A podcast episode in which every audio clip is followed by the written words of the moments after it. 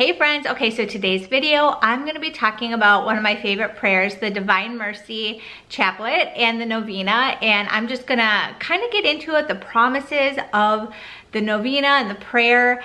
This is one of my favorite prayers. It is so beautiful. It is very simple, easy to pray, pretty quick. It's only like a 10-minute prayer, and the promises of doing this prayer is so amazing. So that's what this video is going to be about. If you are new here, I would love to have you a part of this community. Please subscribe down below. And if you don't know how to pray the Divine Mercy Chaplet, that is okay. I have over on my website a complete rundown on how to pray the Novena. There's the chaplet, and that is just the prayer that you could pray every single day, just about a 10-minute prayer. And then there's the Novena, and the Novena needs to be started on Good Friday. So you can do both of them, but I explain over there how to do it all. So this video is more about the promises, why you want to do this Novena. The promises are amazing. All right, so let's get into it. The first promise is amazing. The soul that says the chaplet will be embraced by my mercy during their lifetime, and especially at the hour of their death. So Jesus will be there, and he will show great mercy upon you on your deathbed. The second one is when hardened sinners say it, I will fill their soul with peace, and the hour of their death will be a happy one. So pray that, and you will instantly be at peace. I've experienced that myself. It is truly amazing. Okay, and the third one is when they say this chaplet in the presence of the dying, I will stand between my Father and the dying person, not as a just judge, but as a merciful Savior. I have done this. So my father died of cancer 4 years ago, and I went to Minnesota to be with him on his deathbed just to pray the Divine Mercy Chaplet. Obviously, I wanted to be with him too, but I truly believe that because of God's mercy, that God was there. And so that really comforts me. So make sure you pray this prayer over and over at their bedside. That is the most amazing thing that you could possibly do. The fourth one is whoever will recite it will receive great mercy at the hour of their death. So make sure you pray this, and God will be with you. The fifth one is the priest who recommend it to sinners at their last hope of salvation, even if they are a sinner of most hardened. If he were to recite this chaplet only once, he would receive grace from my infinite mercy. I desire to grant unimaginable grace to those souls who trust in my mercy. So that is, oh my goodness, these are all so amazing. The sixth one is the priest who proclaims and extols my mercy, I will grant wondrous power. I will anoint their words and touch the hearts of those who they will speak. So the next one is the prayer most pleasing to me is the prayer of the conversion of sinners. Know, my daughter, that this prayer is always heard and answered. So this is beautiful because he's actually telling Saint Faustina all of these. So if you go to her diary, she has this really thick diary where she talks about her life, and this is amazing because he's kind of coaching her, telling her what to tell us. So that is amazing how conversion for great sinners, which that's all of us. So this is so amazing. So the eighth one is the two rays denote blood and water. The two rays issued from the very depth of my tender mercy when my agonized heart was opened by the lance of the cross. These rays shield souls from the wrath of the Holy Father.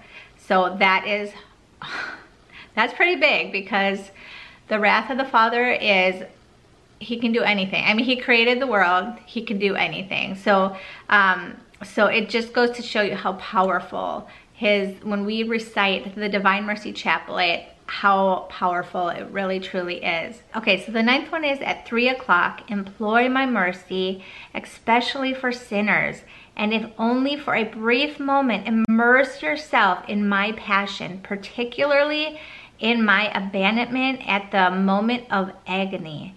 I will refuse nothing to that soul that makes a request of me in the virtue of my passion. The 10th one, the soul who spreads the honor of my mercy at the hour of death, I will not be a judge for them, but the merciful Savior. So if you tell all your brothers and sisters, all your friends, everybody that you can about this Divine Mercy Chaplet, about the novena, then God will be so, so merciful with you at the hour of your death.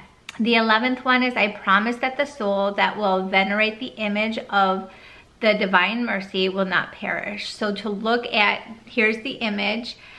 So to look at this image, and you just kind of immerse yourself and you think about all that God did for you and how much he loves you. Venerate this beautiful image and think about God. Be very present with God. Then they will not perish. So just while you pray the Divine Mercy Chaplet, I have this image throughout my house. Look upon it and think about how amazing God is and all that he's done, his mercy, his love, the cross. Jesus, I trust in you, right? The 12th one is, I desire that the Feast of Mercy be solemnly celebrated on the first Sunday after Easter. The soul that goes to confession and receives Holy Communion in the state of grace on that day shall obtain complete forgiveness of sins and punishment. So that is huge. So the novena starts on Good Friday, and then it ends on Divine Mercy Sunday, which is always the Sunday after Easter. So if you have gone to confession and you receive, then all of your sins are completely, completely gone. That is so beautiful. All right, so the last one is, through this chaplet, you will obtain everything if what you ask for is compatible with my will. So that's always something to keep in mind, because you might be praying, I don't know, to win the lottery or something like that, but God knows what's best. He might know if you win the lottery, it will not be good for your soul. It might make you very materialistic. It might, you know, all these things. He knows the best plan for you. So so I love how he says that, if what you're asking for is compatible with my will. So it needs to be within his will. If it is, then he will give it to you. That is so amazing. And that goes for most prayers, right? Those are the 13 promises. Very beautiful, very amazing.